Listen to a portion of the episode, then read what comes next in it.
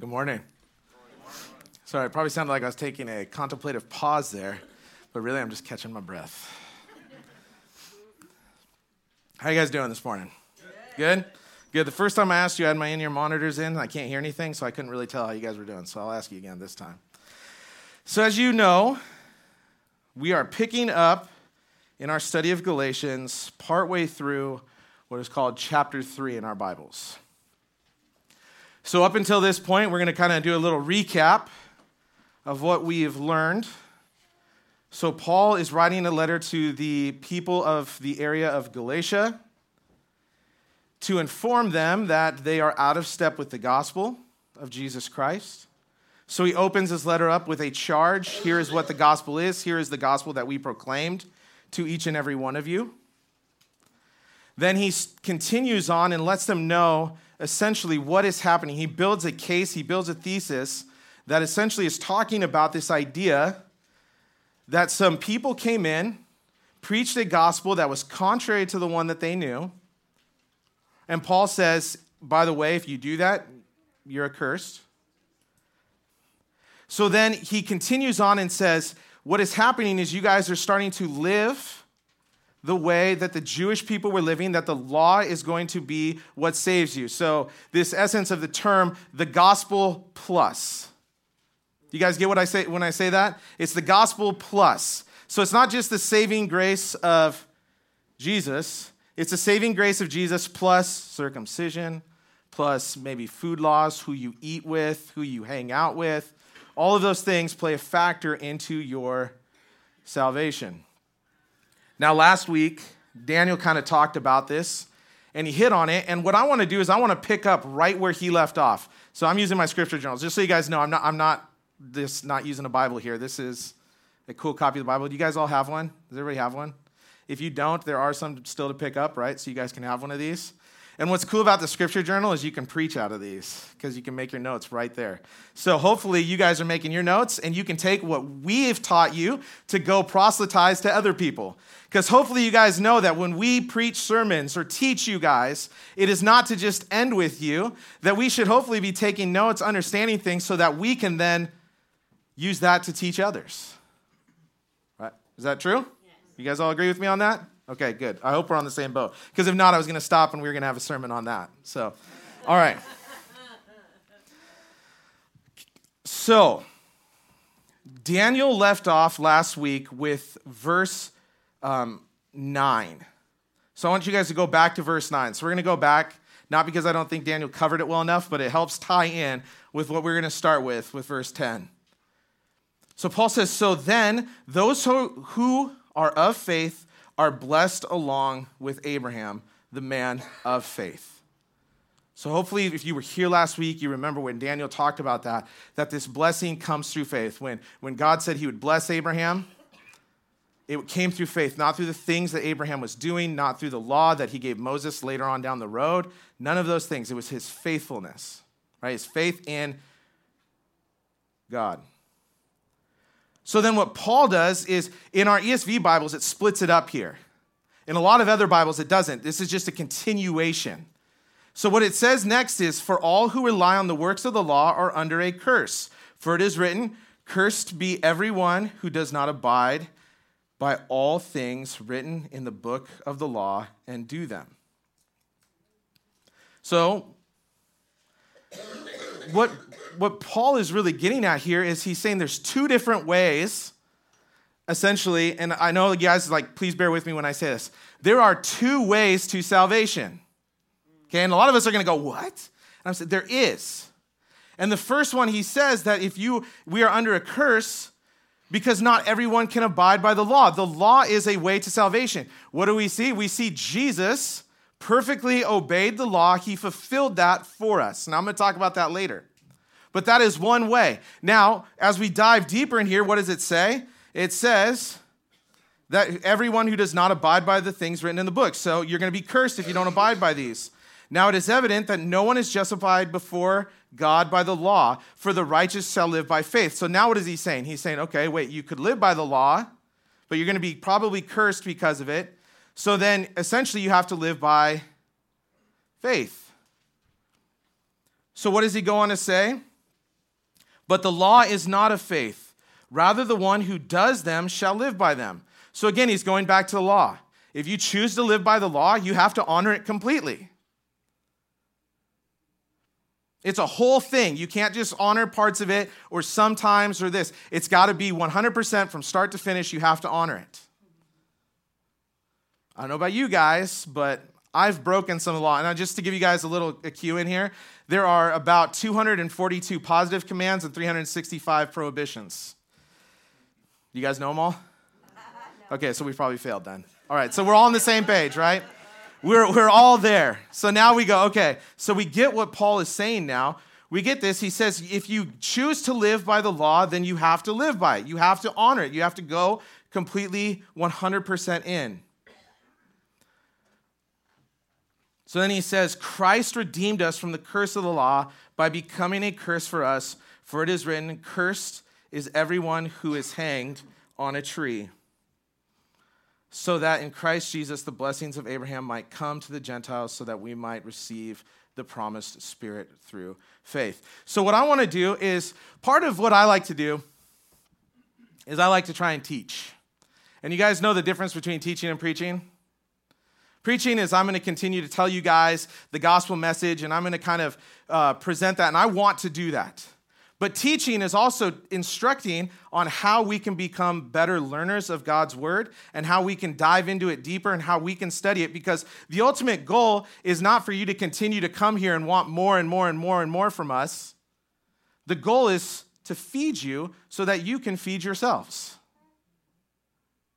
I want you to be able to pick up this passage and go, I know exactly what Will's going to preach today, and it's going to be awesome. Thanks for the affirmation, guys. Oh, man. If I didn't teach middle school, I'd be crushed right now. Okay. So what I'm going to teach you guys is how I go about studying. I found this great resource, one of my favorite things. A lot of you guys are looking at me going, it's a Bible. Yeah, okay, I got that. It's called an Amplified Bible. An Amplified Bible. Now, you don't have to go buy one. That's okay. If you have a smartphone, most of you have the Bible app, and it's one of the ones that you can download. What does the Bible app do? What, or what, is, what does the Amplified Bible do? It dives deeper for us so that we can understand a little bit more, what does the text say? Because that's the first question we're trying to ask every week. What does the text say?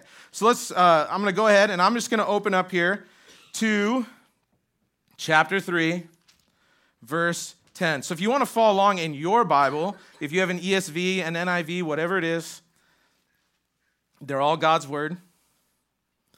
You can follow along and you can see what is going to happen here is that this Bible is going to add some words in that would be the implied meanings or like the background piece that would help us understand the original Greek context. Because English does not capture Greek in the perfect way that it, that it possibly could. All right? So here we go. Verse ten. For all who depend on the law, which is seeking justification and salvation by obedience to the law and the observe or and the observance of rituals, are under a curse. For it is written, cursed or condemned to destruction is everyone who does not abide by all things written in the book of the law so as to practice them. Now, I want you to make a little note if you have it somewhere. That's Deuteronomy twenty-seven twenty-six. So right off the bat, what do we learn? Paul, the foundation of his argument is going back to where? Old Testament. He says, y'all want to play games? We can play games. I'm going to go back to where you're trying to push people, back to the Old Testament, back to law. I can go back and I can show you this. So then we go to verse eleven. Now it is clear that no one is justified, that is, declared free of the guilt of sin and its penalty and placed in right standing before God by the law. For the righteous, that is, the just and the upright, shall live by faith. I want to make another note. Habakkuk two four. I'm not going to read all these. You guys can check me when I get or when you get home. Habakkuk two four is that verse. So where did he go back again? Old Testament. It's okay if you guys talk in this service, I promise. Okay. But the law does not rest or require faith. It has nothing to do with faith. But instead, the law says, he who practices them, the things prescribed by the law, shall live by them instead of faith. I love the contrast there that you guys see. So it's not, it's it's showing that it cannot be both of them. It's got to be one or the other.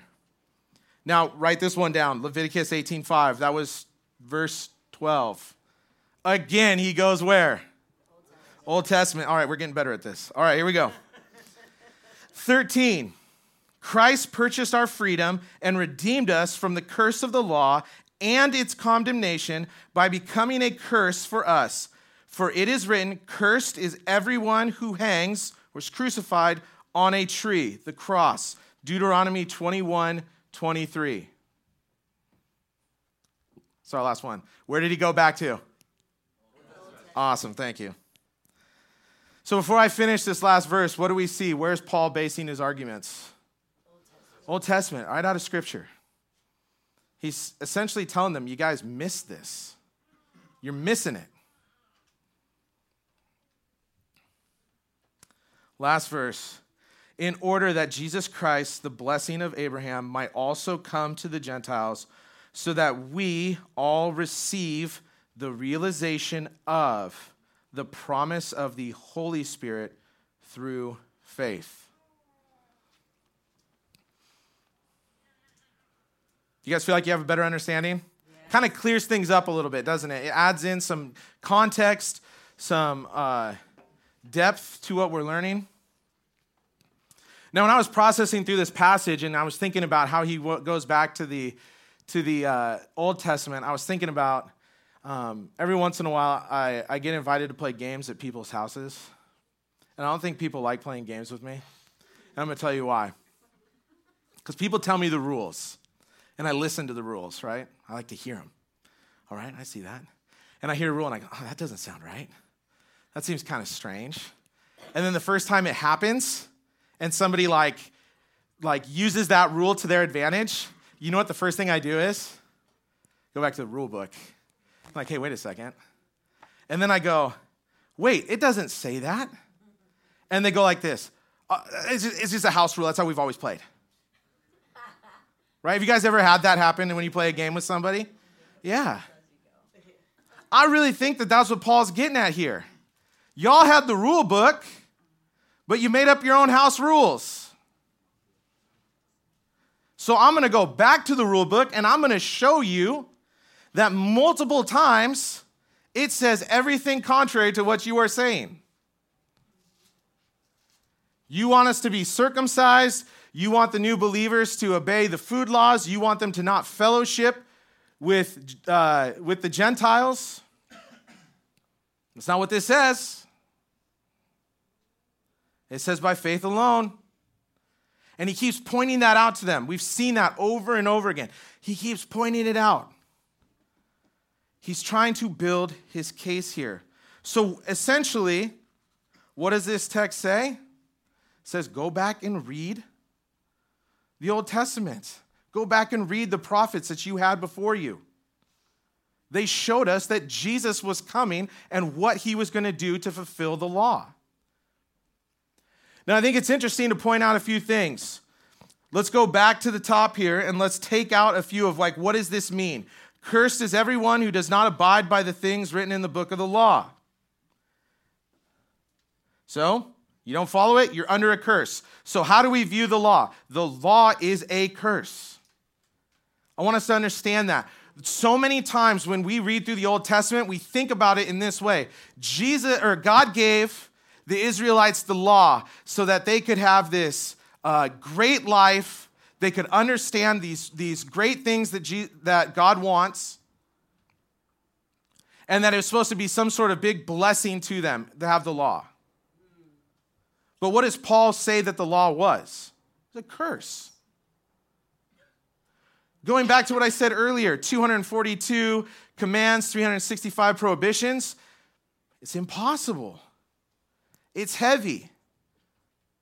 So Paul says, understand, it's a curse to live under the law. It's not good. Then he goes on. Now it is evident that no one is justified before God by the law, for the righteous shall live by faith. So he's pointing it out to us now. What does this say? He says that we can't live under the law. It's impossible. So faith is the only way now. So there was two roads. One of those roads is closed off. There's only one road now. You have to live by faith, and faith alone.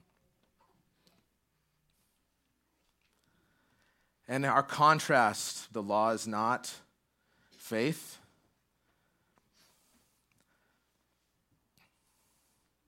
And then verse thirteen, Christ redeemed us from the curse of the law by becoming a curse for us. For it is cur- or for it is written, cursed is everyone who's hanged on a tree. Now I want us to understand this passage. Jesus being nailed to the tree was not the curse. I want us to understand that again, so I'm going to say it. Jesus being nailed to the cross was not the curse. What do we mean by that? Well, if we go back to the Old Testament, here's what would happen. You would commit a sin, a violation of the law. Let's let's go with, I'll go with one that was, for some reason, I can think of right now. Um, you dishonor your parents. You are unruly. I remember talking to my dad about this. I was like, this would have been crazy. Because I rebelled a little bit in my middle school years and high school. And it said if you were unruly too much, what were you supposed to do? Take them to the elders, and if they, if you didn't respond, then they just took you out and stoned you. That was it. That was the law. So they take you out and stone you, and then what they would do is they would hang you on like a post. They would just like stick you up there out in front of the town to say that this person was unruly. They couldn't follow the law, so they were cursed. Here's how we show that.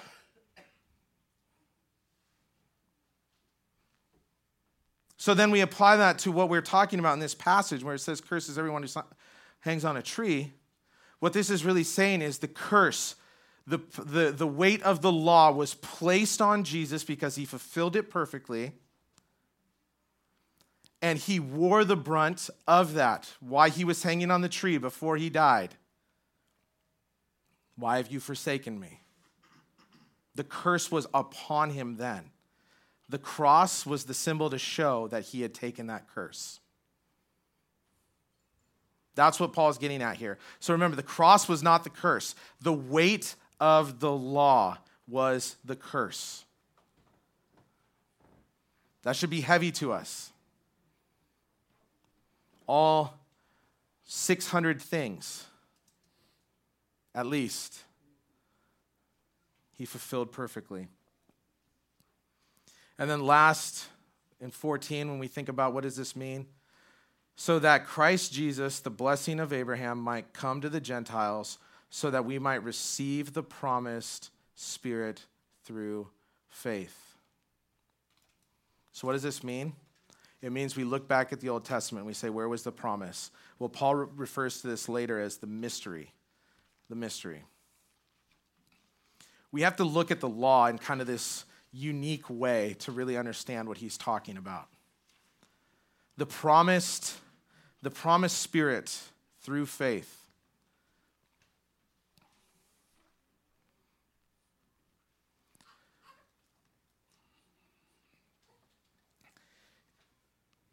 All throughout the Old Testament, we see different things. Commit a sin, penance is paid of some sort. Animal dies. Blood is uh, poured on the altar. The meat is sacrificed, wave offerings, all these kind of things. And what we have to understand is in no way was that an attempt to try and erase the sin of man. What all that sacrifice was and everything that we see happening in there is always supposed to point and foreshadow the coming of the Lamb who was slain for our sins.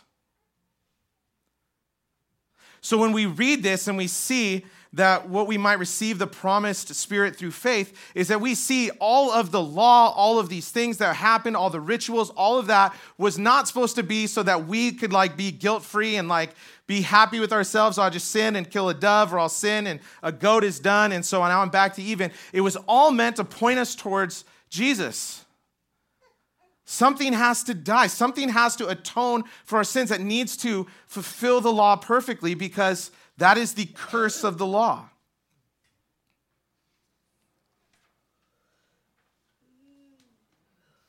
So I think, how do we naturally resist this? Well, I think there's a lot of ways that we naturally resist this. I think one of the first ways that, that came to my mind in the way we resist this is exactly what it says in here. We want to go to some sort of legalistic gospel, moralistic gospel, where we want to put gospel plus. But I think one of the other ways that we can do this, especially for us, we want to try and see how do we naturally resist this, is a lot of us want to say, well, I never lived under the law, so to go back to it, that's just crazy. I don't know what you're talking about. I don't have that issue because I never lived under it. I wasn't, I wasn't Jewish. Right? Are you guys there with me? Yeah. Have you lived under the law? No? Maybe, kind of. But were you actually like going to the, the Torah and reading through Levit, like the Levitical law and going like, okay, what am I going to do today? No, we don't do that. So then we go, okay, so good. Check the box. I'm done. I got this. We'll end it. Send it home. Jesus died for my sins. Move on. That's not the thing, though. I think what happens is we have to put this into our context today and say, how do we do the same thing that we see the people in here falling in this trap of? And I think we actually go a way that um, that is kind of a strange circular event. So I'm going to explain it to you guys. I think what actually happens is we actually resist this by saying, great, Jesus died for my sins, now I'm done. And then we fall into this temptation where nothing happens after that. We just sit still. And we go back to the life we lived before. Well, Jesus saved me. There's, that's it. That's it, right? I'm done.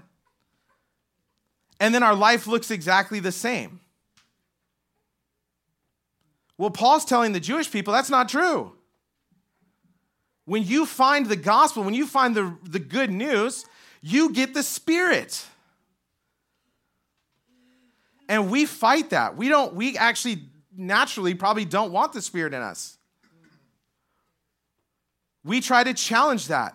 And then what we do is we just rela- we rest and we just say, as long as I do more good than bad, I'm okay. Whether we think that or not, that's what we do a lot of times. I don't have to gather with the church because I went like fifty times last year, so I'm good. I'm not committing adultery, so I must be all right with the big guy. We get sleepy. We get calloused. We go back to our normal lives. This is how we do the same thing that we that we read about here, the, the Jewish um, people who came back into this town to try and add something to the gospel. That's what we are adding to the gospel. That the gospel, the grace, it saves us, and then there is nothing beyond that. We have justification, and then to use a fancy term, there is no sanctification. And what does sanctification mean? Well, it's a fancy way of saying that you are becoming more like Christ.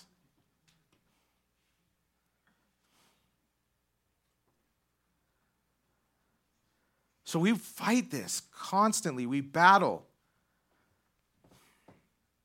And here in the church in America, we kind of like feed on it. It's good.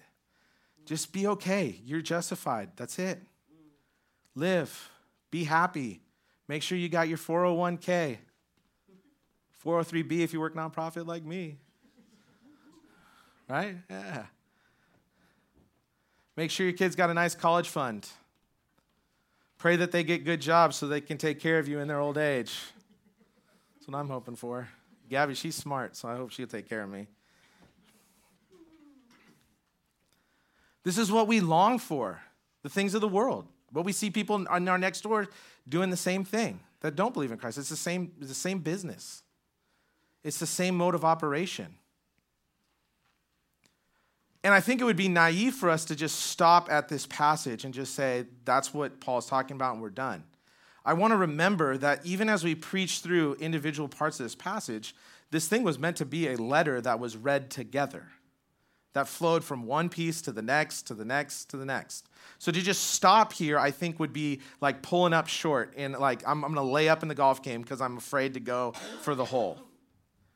And I don't want to do that. So we're going to we're gonna kind of go on, and I'm going to cross some other people's sermons. So Nathan, Daniel, I'm sorry if I hit one of your guys's.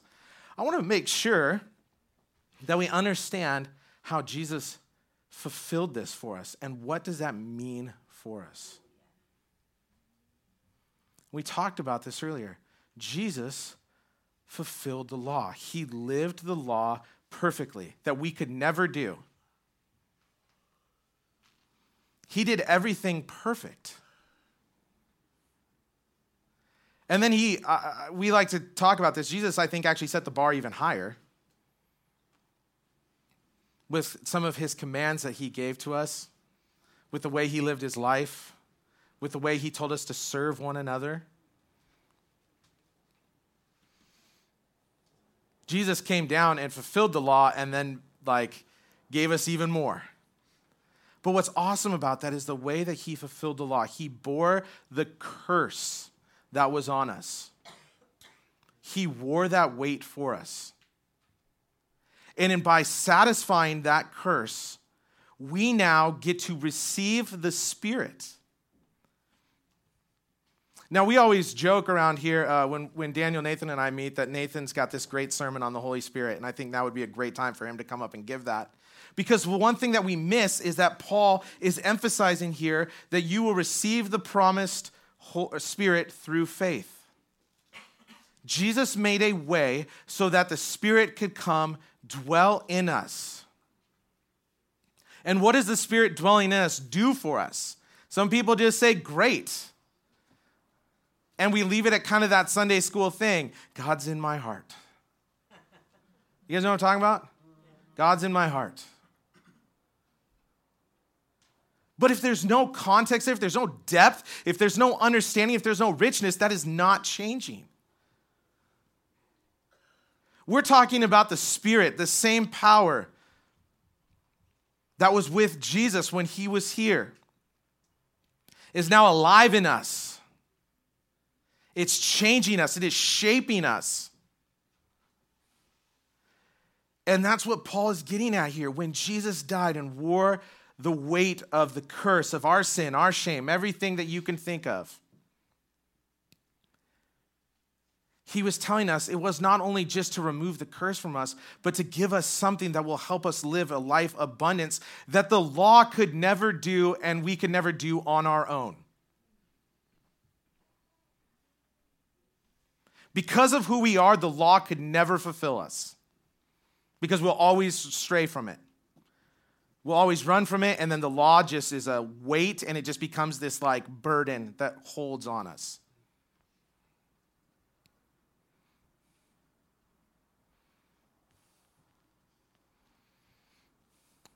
So then how do we live out of this? I think the biggest piece is for us is to remember that we have the promised Spirit dwelling in us. I'm going to say it about four more times before this sermon is over. You, I, if our faith is in Jesus Christ, we have the Spirit of God dwelling in us. If we have the Spirit of God dwelling in us, then we will have changed lives. Things cannot look the same. The things you desired before you became a believer of Christ, before he called you, cannot be the same desires. Our hearts cannot chase after the things of this world and the things of God, because we know that they are not the same.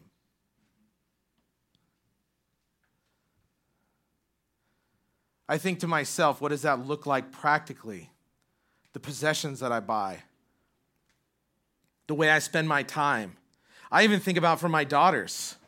What did I want for my daughters? Well, I don't know. I want them to have a good life. What does a good life mean? I don't know. Go to college, get a good job, be secure. Is that supposed to change? I don't know. But Jesus says that your life should look new. It should be changed. It should be, so how do, how do I hope in that? I don't know. Maybe I start praying that my daughter becomes a missionary and goes off and I never see her again. And we laugh, but that might be what we, that, how, how crazy is that for us to think about? Our life should look completely different. I want my daughter to grow up wanting to chase Jesus with everything she has. And if she wants to go to a place where she's probably going to die to make sure people get to hear about Jesus, then amen and go.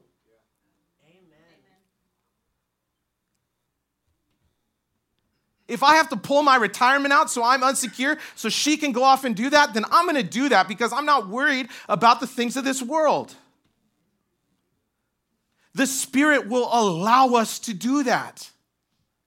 If we are resting on ourselves, we're going to say, no way. No, I can't do that. I can't pull the trigger on that. Then what am I going to do?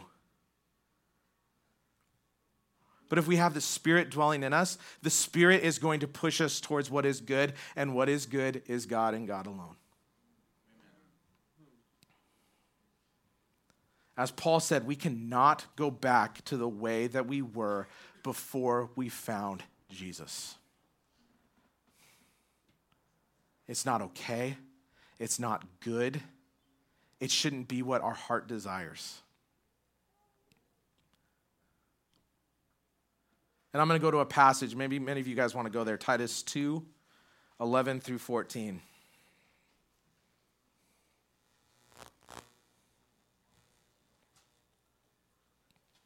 So when we think about what does this mean for us, I think one of the other traps that we can fall into is we can also think about this idea, this phrase. I love this phrase. You guys ready for it? Good works. When we hear good works, a lot of us go to this negative thing. Oh, nope, we're not saved by works. Okay, I got that. But there is such thing as good works. And what's the difference? Well, let's take a look here at what he, Paul says to Titus later on. And if I stumble along, just so you guys know, I handwrote this in here, and I have terrible handwriting. So follow along. That's why I want you to follow along, so that way you can make sure I get this right. For the grace of God has appeared, bringing salvation for all people, training us to renounce ungodliness and worldly possessions. Notice what we see there, right? Life should look different. And to live self-controlled, upright, and godly lives in the present age, waiting for our blessed hope, the appearing of the glory of our great God and Savior, Jesus Christ, who gave himself for us to redeem us from all lawlessness, and to purify for himself a people for his own possession who are zealous for good works. So what else does this passage teach us? Teach us?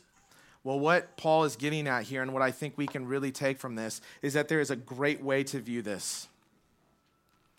If we have on one side, uh, Daniel, I'm going to use this. You guys, probably some of you guys probably read this in your reading plan. Is it a reading plan that you guys do together? That one you sent me. Some of you guys read a reading plan today, hopefully. And uh, it had this great piece of like understanding what this means. Good works, preparing us. Are we zealous for good works? Well, what we understand is that there are good things that we can do. Glorifying God, bringing honor to him. And then there are the same things that we can do thinking that God will love us more because we do them. Motivation. Right?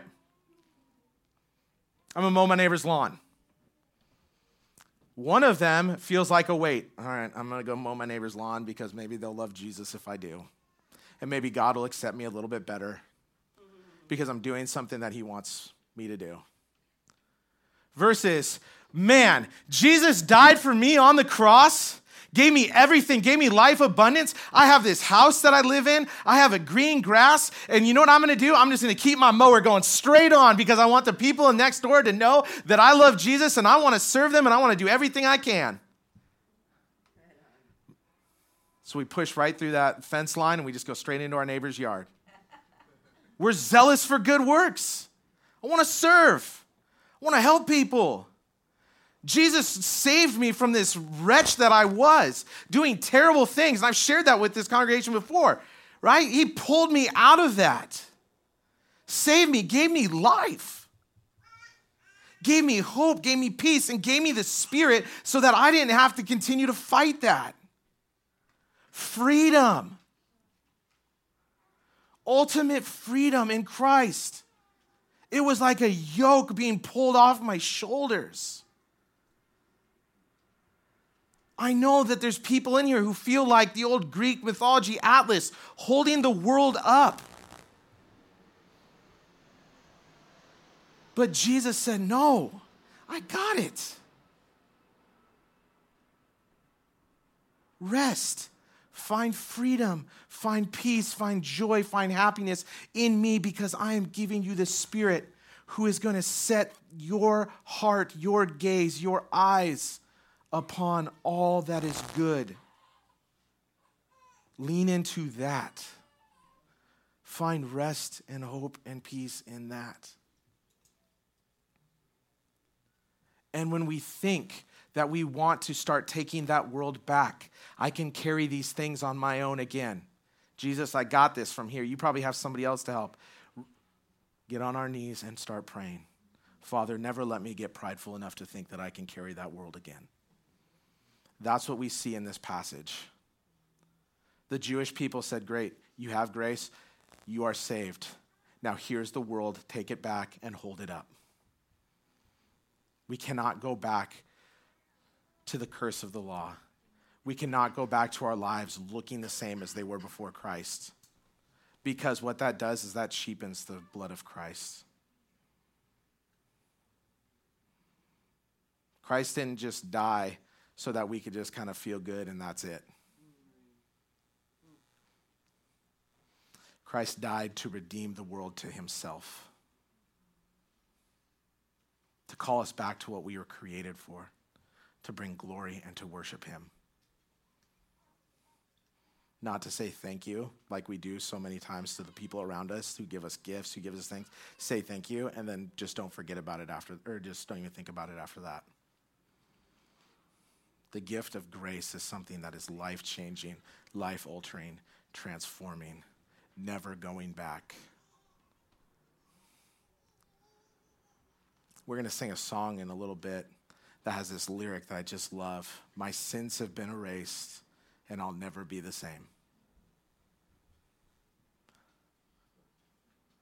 Paul is showing us in this passage that we are called to be new creations. The dead is gone. It's passed away. We are now alive in Christ. The Spirit dwelling in us will give us that power to continue to move forward. So lean on it. Rest in it. Let's pray.